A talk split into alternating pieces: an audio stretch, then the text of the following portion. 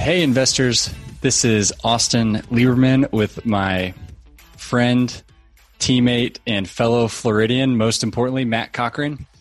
We are here with episode four of the Seven Investing Podcast. Last week, unfortunately, you were stuck with Steve and Simon, but you've got an upgrade this week with uh, Matt and myself. This week, we're going to be talking about how to think about valuing stocks and when to use metrics like price to earnings, price to book, price to sales, some different types of companies that those might be good for, and some that they aren't. We've got a couple listener questions uh, built into to these different topics. So thank you everybody that that left us questions. We love incorporating those, and also thank you for listening. If if you enjoy these podcasts and our amazing senses of humor, then do us a favor and subscribe on your favorite podcast player. Leave us a review and tell your two best friends to give us a listen so more people can find us. And then finally, if you're interested in becoming a premium member and getting our seven best ideas in the stock market every single month, then head on over to seveninvesting.com and start a membership for just $17 a month. And that's the number seven investing.com. So today we're talking about Uh, a lot of different terms and terminology. Before we go over them, we'll lay out the definition for you. And in case you want to find these terms, we use YCharts. They have a free support section with a glossary of financial terms, and that's where we got a lot of these terms from. So up first, the first thing we want to we want to cover, and Matt's going to cover this one. We're going to talk about why we don't value stocks by the stock price. That, that's right, Austin. Uh, yeah, so many people incorrectly assume that a stock with a, a low dollar price is cheap, while another with a heftier price is expensive. And this notion can lead investors down the wrong path and into some bad decisions with their money. So, first of all, if you're comparing a $10 stock to a $100 stock and concluding the $10 stock is cheaper, you're, you're really you're comparing apples to oranges, and it's based on a misguided assumption every publicly traded company has a different number of shares, and the sum total of shares can vary widely from company to company. So, for a quick example, if company A has a $100 billion market cap and has 10 billion shares, while company B has a $1 billion market cap and 100 million shares, both companies will have a share price of $10, but company A is worth 100 times more than company B. So, what is the market cap? Real quick, the value the market cap is the value of a company that is traded on the stock market, and it's just calculated by multiplying the total number of outstanding shares by the present share price. So I can't tell you how many times I've had people tell me they only want to buy shares of companies that are low dollar amounts because they want to buy lots of shares. So they won't buy, say, Alphabet, the parent company of Google, just because they could only afford one share. And instead, they'd rather own 100 shares of a company with a $10 stock price uh, they you know they think that a, a four digit share price is bad and feel that a $10 stock has a better chance of doubling than a $1000 stock. But this is a misguided view. The $10 stock might be considerably overvalued and the, the $1000 stock could be undervalued. The important thing to remember is like when you invest $1000 when it goes up 10% you make $100 no matter if you own one $1000 share or $110 shares. Uh, and then finally don't look for stocks solely based on which are down the most from their recent highs. You know, a stock that just went from $40 to $4 is probably on its way to zero. And while a stock that goes from 10 to $20 is probably much more likely to double again to $40 than the one that is down 90%. Looking at a stock share price is only useful when taking many other factors into account. Yeah, and Matt, you brought up a lot of good points there and and this is something that I've experienced both when I first started investing, uh, kind of naturally thinking, "Hey, let me look at those those stocks with those lower share prices." And for one, it's because when I first started, you know, I didn't have as as much money. I didn't have as, the the same income that was coming in now, so naturally, I didn't have as much to add. And it's just so much more tempting to naturally think that those lower stock prices are, can go up more just because they're smaller when when really it has absolutely nothing to do to do with it um and you know i think with the growth of no commission trading and even fractional shares i i think and and hopefully you know more podcasts and information getting out there about investing hopefully we can we can be a part of what helps kind of change that perception a little bit and get people people going in the right direction. And the only thing the only thing I want to add is is and you kind of hit on it a little bit is sometimes those those lower dollar value share prices they're low for a reason especially if we're talking penny stocks or sub five dollar share price stocks.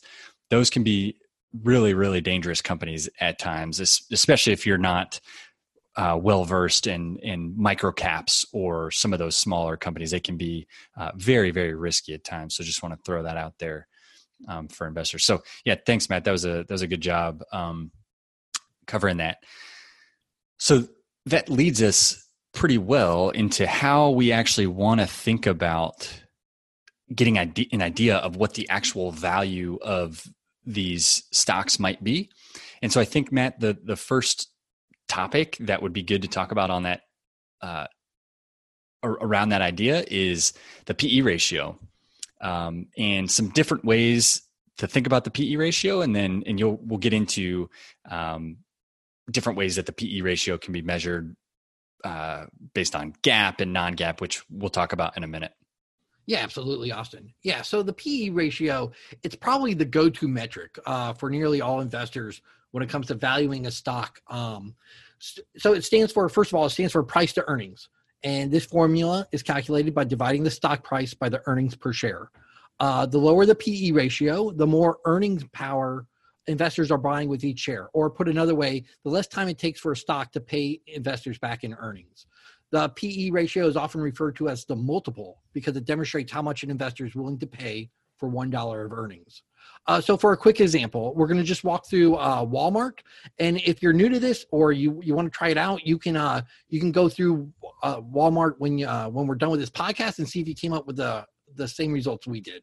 Um, so if you want to practice, um, for the fiscal 2020 fiscal year, uh, Walmart reported diluted earnings per share of $5.19. And to find that, you just Google Walmart Investor Relations and you click on its latest earnings report, which is right there on that page. And last week, uh, I did prep for the show over the weekend. Uh, last week, the, the price of the company's shares closed at $121.80. So that's that's the uh, metric I'll be using for the price of the shares. And to so to obtain the PE ratio, we simply divide the stock price by the EPS. So we take 121.80 divided by 519, and that's 23.47. And we can round it up a bit and just call it 23.5. And that's how you figure out the PE ratio. And Matt, do you, when it comes to decimals, I noticed you rounded up there. Do you do you like to go to the closest whole number, or do you prefer to stick to uh, the first decimal place? And can you just talk about like why that might matter, why it might not matter as much? Yeah, I think there was a, a Warren Buffett or, or, Charlie Munger quote. I mean, there's there's one of those two guys. There's a quote for uh, nearly everything in investing from one of those two guys. But there, there's something like when you, one one of them said something like, if you have to figure something out to the third or fourth decimal place, uh, you know, you're doing something wrong. Um, so like, yeah, I just round up to to one decimal place, but you know, there's no right or wrong answer there. You can be as exact as you want, but there's really no difference, or I can't imagine a difference between say 23.5, what I rounded up to, and however many decimal points you want to carry that, where it would make a difference in an investment decision. Yeah. Yep. And so you just talked about GAAP or generally accepted accounting principles. How about non GAAP?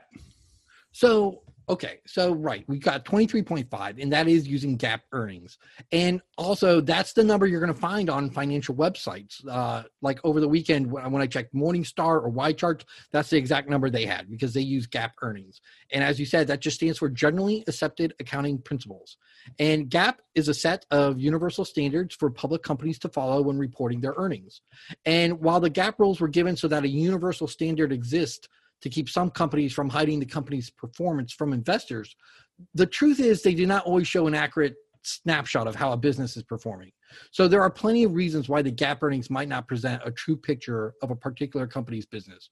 So perhaps the company sold off a struggling division and uh, now, according to GAAP, has to count the proceeds as earnings in that quarter making it look like the earnings jumped. Or maybe the company recorded a huge one time tax benefit that caused earnings to temporarily spike.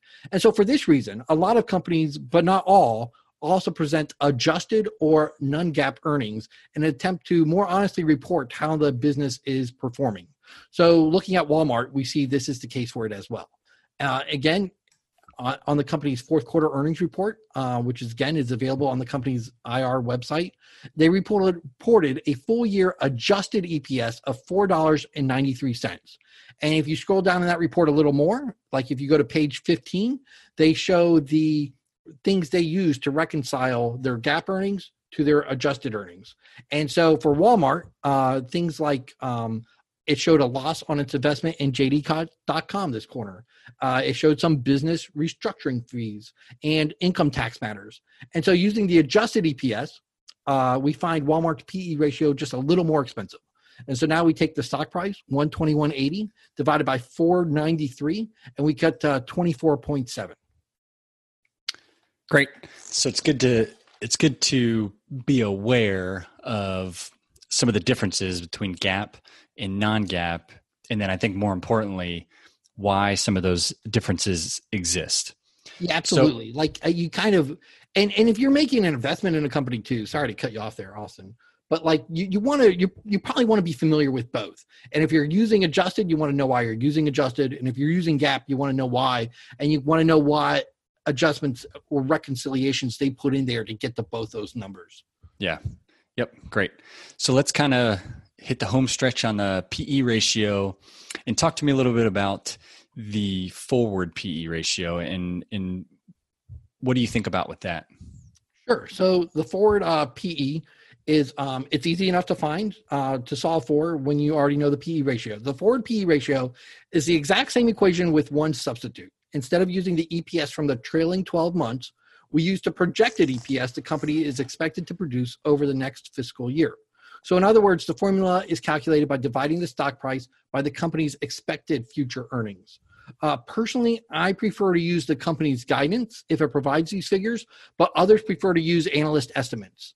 Uh, so, in the case of Walmart, again, from its fourth quarter earnings report, it provided fiscal year 2021 guidance of $5 to $5.15. So, when a company provides a range like that, I take the midpoint and calculate the forward PE ratio using that. So in that case, I would take the stock price, 121.80, and I would divide it by 5.075. And with that, we come to 24.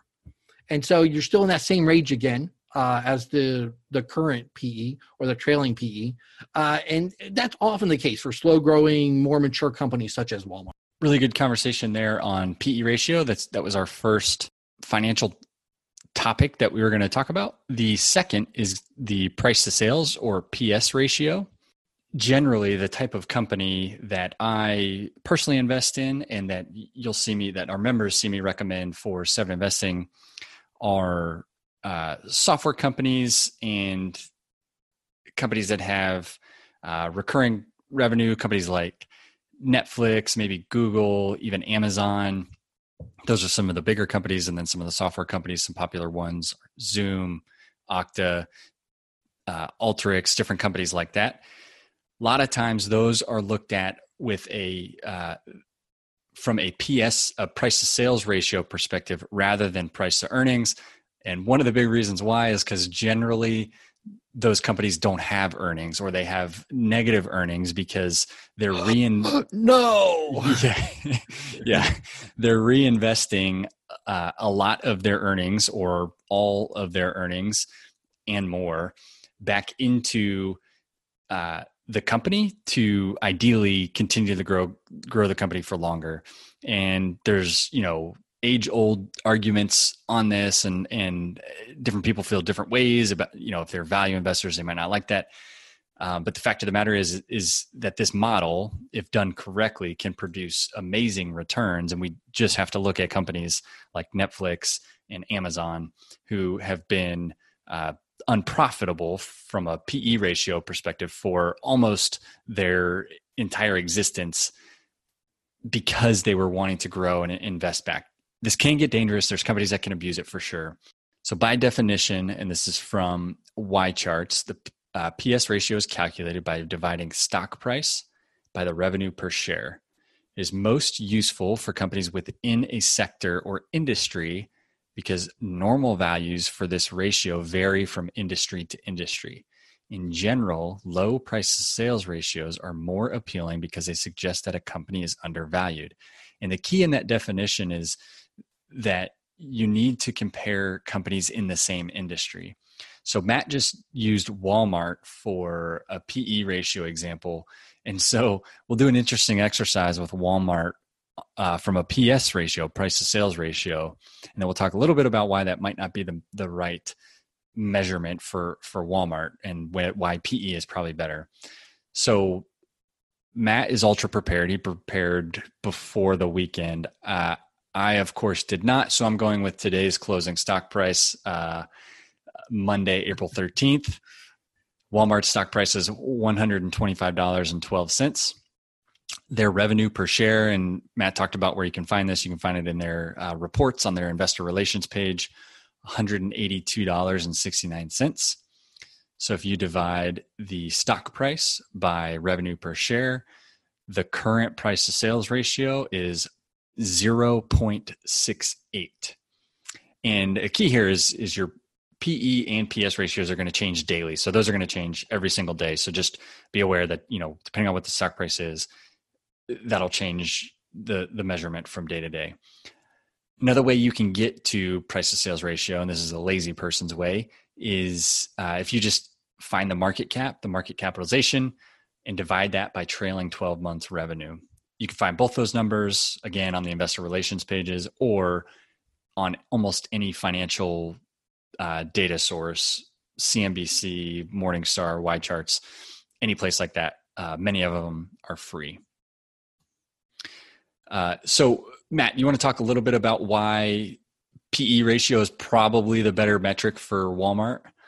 Yeah sure. So i mean walmart is a mature company. It's uh you know it's its its high growth days are behind it. Um, even though I'm sure, uh, you know, there's there's probably lots of reasons to be bullish on the company.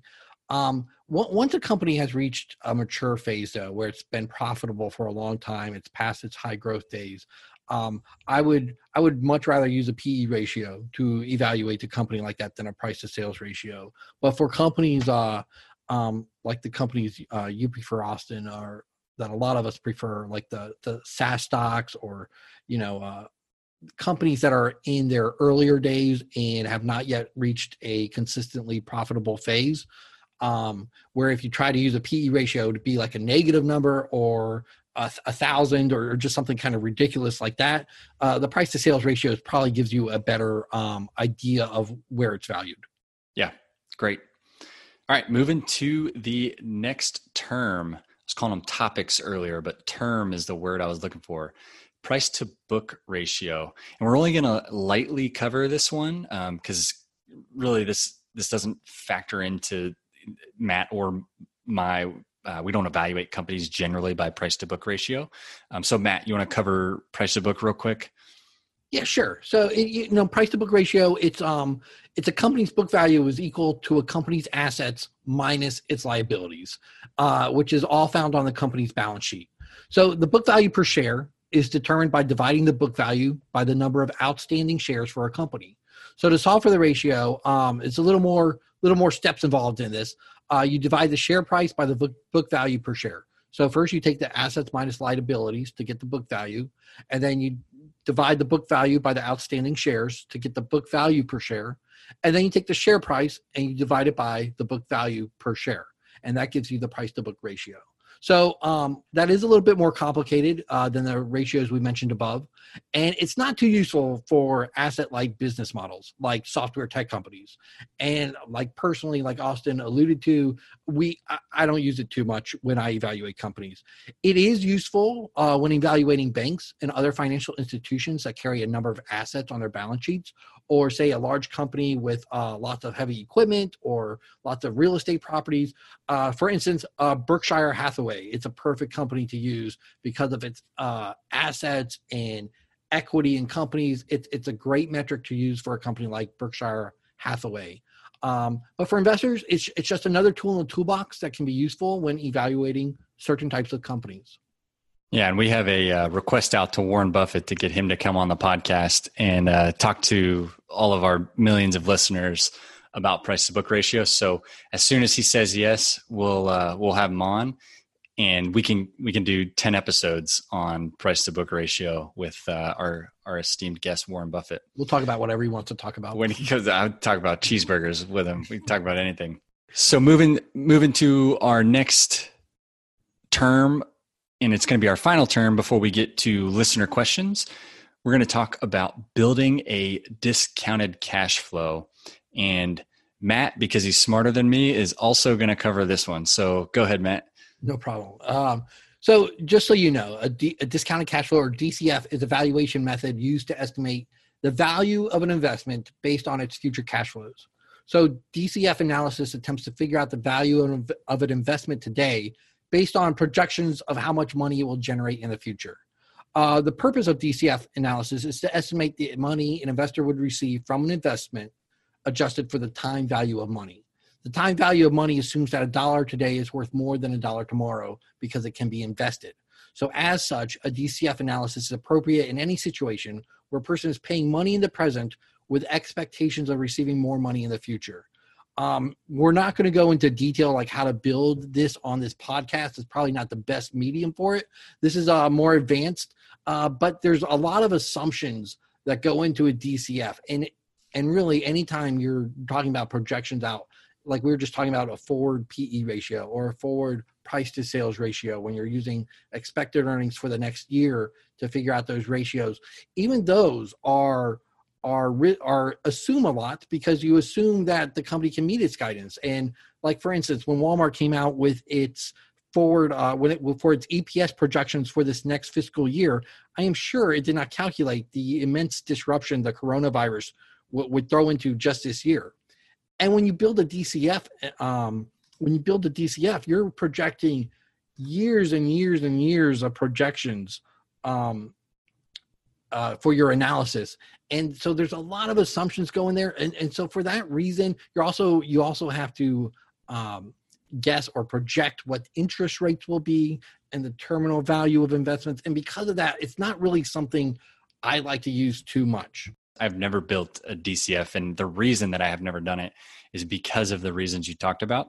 That there's so many things that have to be forecasted and correct uh, for multiple years that the minute one of those things changes interest rates or an unfortunate global pandemic that changes absolutely everybody's world then the entire model is is out the window right? And yeah and so exactly.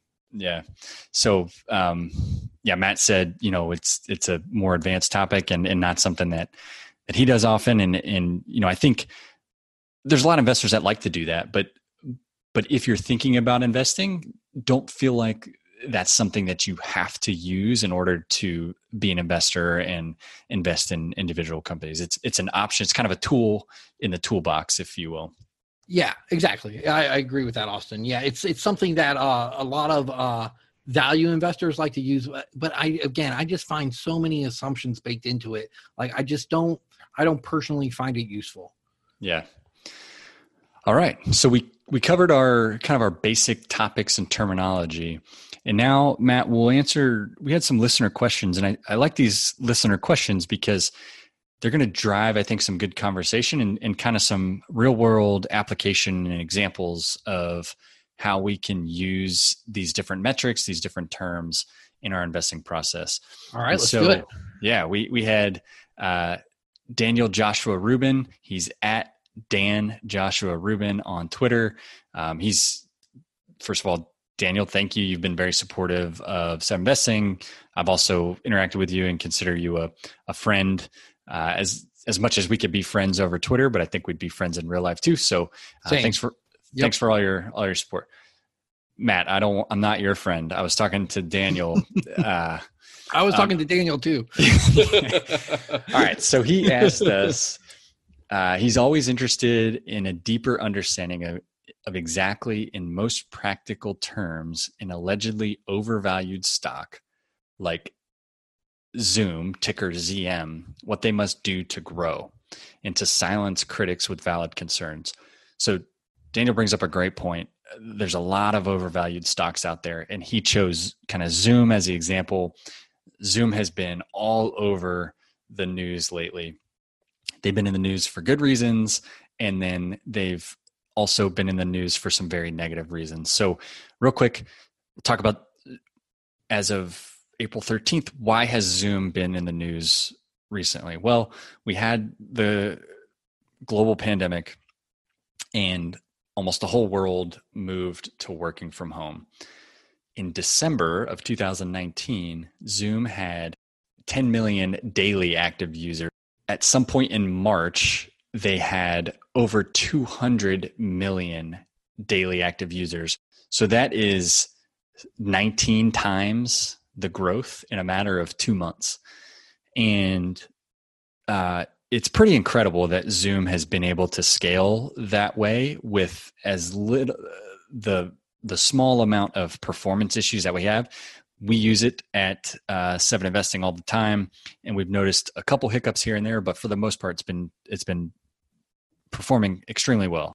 But in order to scale and get that that large, they inadvertently kind of skipped some steps that they needed to to put in place and some some basically server routing uh, practices that they generally do where uh, if a meeting is happening outside of China, they don't route any of those meetings or the data from those meetings through their China servers. With all of this, all of these new users, they had actually forgotten a step in the process to where a a few, and I don't know how many, but it, it was a small number of meeting data and meetings that were happening outside of China actually were routed through Zoom's China servers. And it, they were still on Zoom servers. They were still, you know, secure according to Zoom, but that that as well as some what's called Zoom bombing and different security issues have happened on the platform. So this is uh, people kind of joining meetings that they weren't supposed to join by using the links. What I believe happened as a person and as an investor is I think uh, 150 million people who really aren't familiar with um, how to stay secure on these platforms just kind of started using this platform kind of recreationally and these are people like teachers uh, just people using it to host social things and weddings and all kinds of different i mean as many use cases you can think about. All of these hundreds of millions of people started using this platform of course there's there's going to be some people that didn't understand the the security measures and and unfortunately had some really bad experiences in their meetings. And and then when that happens, it gets amplified and it's totally blown up. And so now, for I feel like for the last two weeks, we've seen nothing but security security news headlines about how bad zoom security was. But the bottom line is, and this gets back to Daniel's question after my extremely long-winded coverage, they grew their platform, their users by 19x. When Zoom was around $120 per share, I, I said that I think it's undervalued, and I think we could see it 200 plus soon. 200 plus per share, which from 120 is about a what I don't know 60% increase or something like that. Bad at math on the fly. And here's how I got to that. And this Daniel I think talks to what you asked is what do they have to do to silence the critics that it's not overvalued? As of December 2019, they had 10 million users that quarter, they had $188.3 million in revenue and 130% dollar based net expansion rate. And what that means is that their customers generally spend 130% of what they spent the year before. So each year they're spending 30% more than they did the previous year. So did a little off the napkin math thinking, okay, some of their users might cut some of their spend on the platform. So I cut the current users, those 10 million users, that by uh, to 75%. So the next year they're going to spend 75% of what they did. So less than what they did the previous year instead of 130%. So it's pretty conservative. And that brings us to $141 million of revenue in this coming quarter. But then if you add those 190 million users that they grew the platform by and cut the value of their users, so before they had 10 million users, 188 million dollars in revenue. That's uh, 18 million dollars of revenue per user. So if you cut that to uh, 14 million per 10 million users, then you come up with first quarter 2021 revenue of 407 million dollars, and so that would be uh, more than 100% revenue growth from 188.3 million. And so quickly, this price to sales ratio of Zoom, which is currently at 55, if you double revenue, more than double revenue to 407 million, that price to sales ratio is going to come down pretty quickly. But there's a chance that they actually monetize better than that. And so we could potentially see 200% revenue growth or 250% revenue growth. And if that happens, then that price to sales ratio, which right now is considered overvalued and extremely high, could come down significantly and it starts to be priced like a company that's growing at 25% or 30%, uh, which is which is a lot more conservative than than what it's priced at now. So if Zoom is able to monetize all these new users uh, in any anywhere close to what they've monetized their current users, and then even if their their current users spend less, we still have a situation where Zoom could grow their revenue by 100 to 300% basically and become a almost what I would say is an undervalued stock instead of overvalued. And so Matt, I just rambled a lot. What uh what do you what are your thoughts on Zoom? So like you you make a a, good case for for justifying its valuation. What I would throw in there, what I would say would would keeps me away from investing in a company like Zoom is because of its price and so much good news is already baked in doesn't it make it a lot riskier for investors uh, to to invest in it? Because I, so there's a lot of scenarios where like i could throw out where those things don't come to fruition. Or even if they do for this quarter when this pandemic ends they lose uh, a lot of those new users uh, you know because people won't have to use Zoom as much. And so, what if the next year the revenue actually goes down? Uh, you know, like it creates really hard comparables going forward to to have all this growth in at once. Or if these security issues become more important, or just the perception of those security issues uh, could keep people away and look for alternatives. Like, how do you factor in that risk when making an investment in a company like Zoom? Because so much good news is already baked into that price. Yeah, yeah, and I mean that's a that's a really valid point, Matt. And I, I like that's why Zoom to me right now is one of the most interesting companies around and, and one of the most interesting stocks because it's like there's there's a lot of people who really like it. There's it must be working well with users. It's easy to use. It's why all these people flock to it. But then there's there's the risk that comes with investing in the company and so it's it's a super polarizing company it almost it's weird it almost reminds me of of tesla um, and the bottom line is i think you know for me um, and, and for people who are maybe considering investing in zoom this is one where you'd probably start with a a smaller position especially if you're if you're uncomfortable with some of those things if you wanted to invest in it and it, to me, it's the type of company where owning a little bit of it over time um, could be enough. But then if you only are, if you only ha- own a little bit of it and it happens to crash and go to zero or, or something, which I don't think is going to go to zero, but if it happens to crash, sure. then it's not going to hurt your portfolio too much. I personally think that. Do you do you have an investment in Zoom right now? I do. Yeah. Uh, it and it was one of my larger holdings until recently, which I am far too active in my investments right now. Um, you?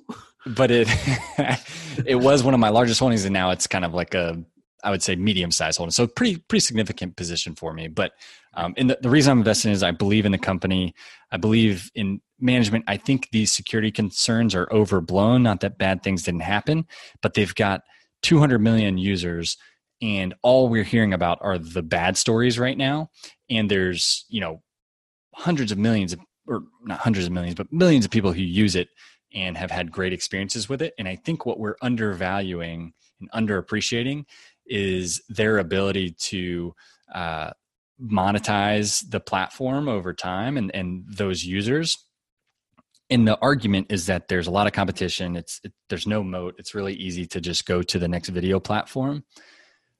But it once you get somebody on one of these video platforms that just works and then they've got zoom phone and all these different products it it i believe it can be very sticky and as long as they nail this security thing which i think they're doing they just announced 90 days of no new feature updates they're only going to focus on security and they admitted to being wrong about the security issues and the ceo came out and said they want to fix it all of these things um, to me make a case for investing in in the company right now.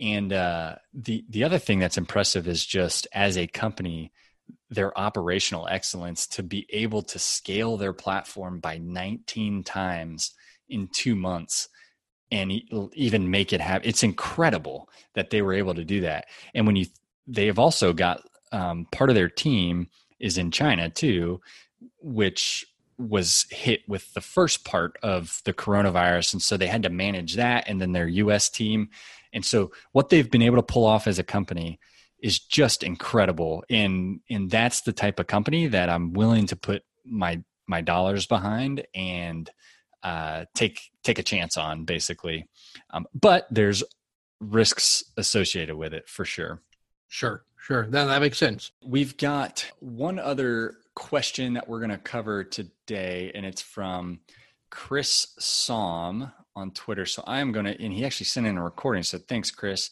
Hey, Seven Investing Team. Chris Som here.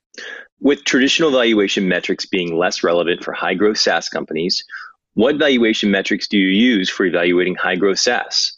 Which metrics do you place priority on and why?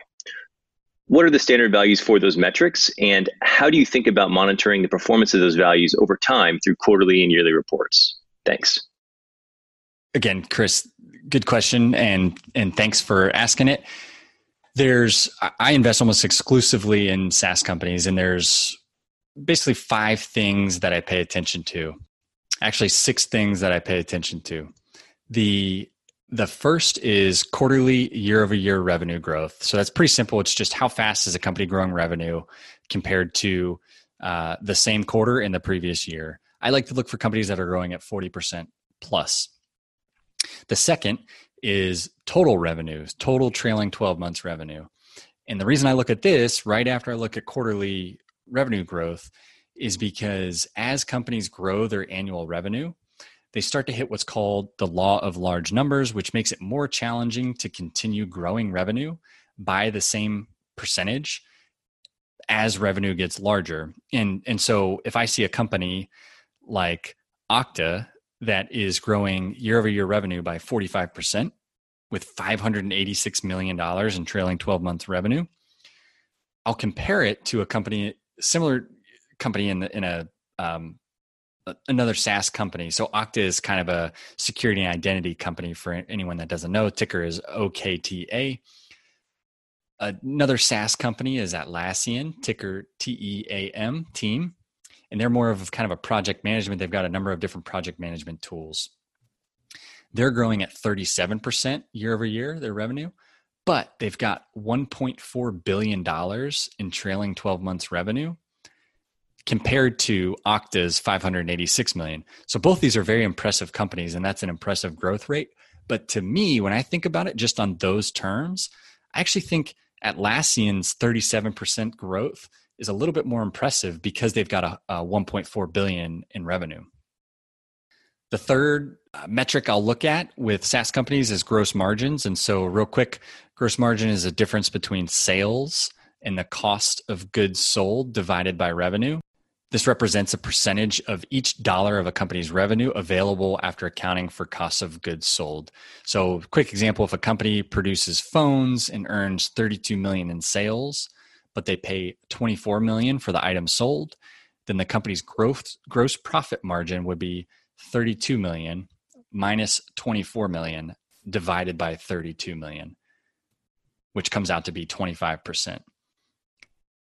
And so same example, uh, the same two companies, Okta's gross margin is 73%, and Atlassian or Teams gross margin is 83%.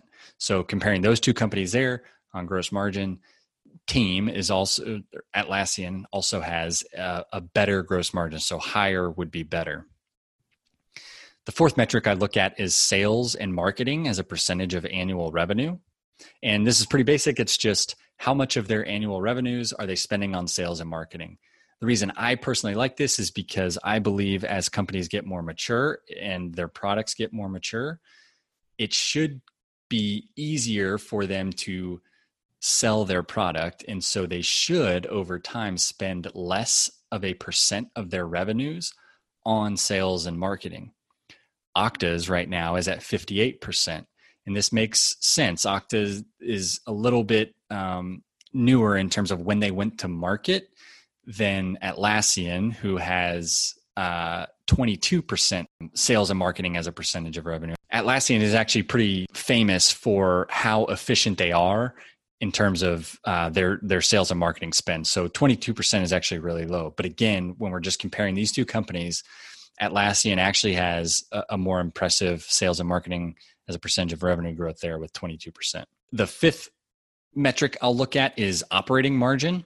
And so we haven't defined this yet. I'm going to define it real quick. Operating margin measures the proportion of revenue left over after paying the variable cost for production. It's an important indicator of efficiency and profitability. Operating margins can be used to demonstrate management effectiveness in maintaining costs or increasing revenues. High operating margins or increasing margins over time demonstrate management's effectiveness in increasing operating profits, whereas declining operating margins can point out significant weaknesses in company growth.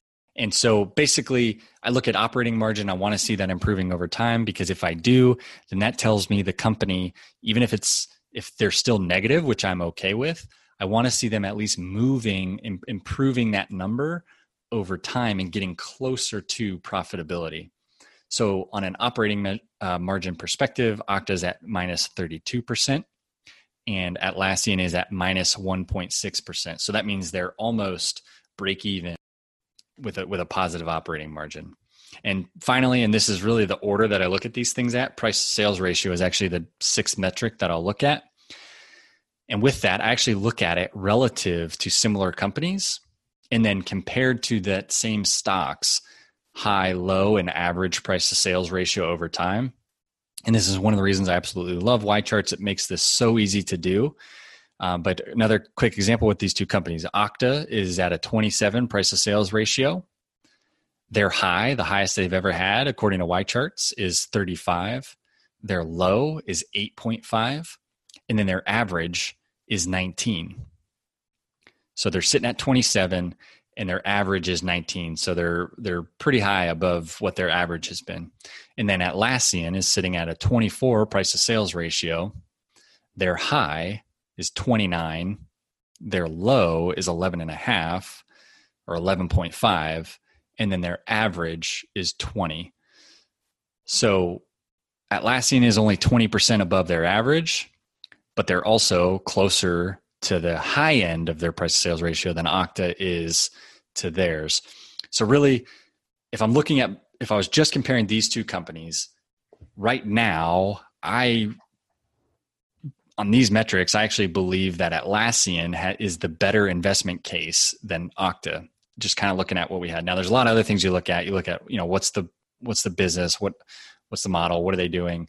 Now with coronavirus, hey, this, is it something that's going to work with people working from home? And both of these companies' products do, so they're kind of even there. But that's kind of how I think about that stuff. Uh, Matt, do you have anything to add on it? Yeah, no, Austin. Uh, lot, I think I think I look at a lot of the same things you look at. Like for instance, I look at the net uh, revenue retention rate also, uh, which, like as you touched on, is just how much are their existing customers spending more each year. I look at the churn rate, uh, like how much are they losing customers uh, every year. I want to see that, especially for these highly valued stocks. I, I want to see that above ninety percent. I want to see a really sticky uh, product that they have evidence of a sticky product and then finally I, I, try to look at even though this is a very inexact science i try to look at their total addressable market so if i if i see a soft a saas company with a what i consider to be a, a niche product uh, I, it just doesn't interest me as much, especially if it's already highly valued, than I do with one, say, with a with a much more uh, what could be a more universal platform. So companies like Salesforce or ServiceNow, which I, I believe have much higher addressable markets, I'm more attracted to than than companies that I just consider more of a niche product. Great point. I've actually gotten kind of caught in invested in a couple smaller companies with more uh, niche or niche niche products, and so two that I kind of made mistakes on in the last year are actually PagerDuty and Anaplan, who you know both of them at different times had had done well, and they kind of just bumped up against some competition or you know yeah. whatever it was, and both of them funny, suffered. Yeah. It's funny you said PagerDuty because that's exactly one that I just never could get into because I just never I just never understood how big its market could be. Yeah. Um, so well, you you away. were right, Matt. You you were right. All right, and I I got crushed in PagerDuty. Matt, thanks for spending some time with me this evening. I know it's late for both of us, but the millions of listeners we have out there, they demand it, you know? And so sometimes you just got to put the hours in. It was a lot of fun, Austin. Thanks. Yeah, and and hey, seriously, uh, we don't have millions of listeners. We appreciate uh, every single one of you that's listening, and just it feels like you're all on our team and supporting us along the way. Uh, again, please subscribe, leave us a review, and share this out with your friends and family. And again, if you're interested in checking us out and learning more about our memberships, just check us out at 7investing.com. Next week, we're actually going to have all four, we're going to get the band back together and have all four of us together because then our May picks will be coming out the week after that. So we like to all get together and kind of brainstorm and, and, talk about some things that happened in the last month and what's coming up for the next month. So that'll be our next episode. So tune in for that. We are Seven Investing.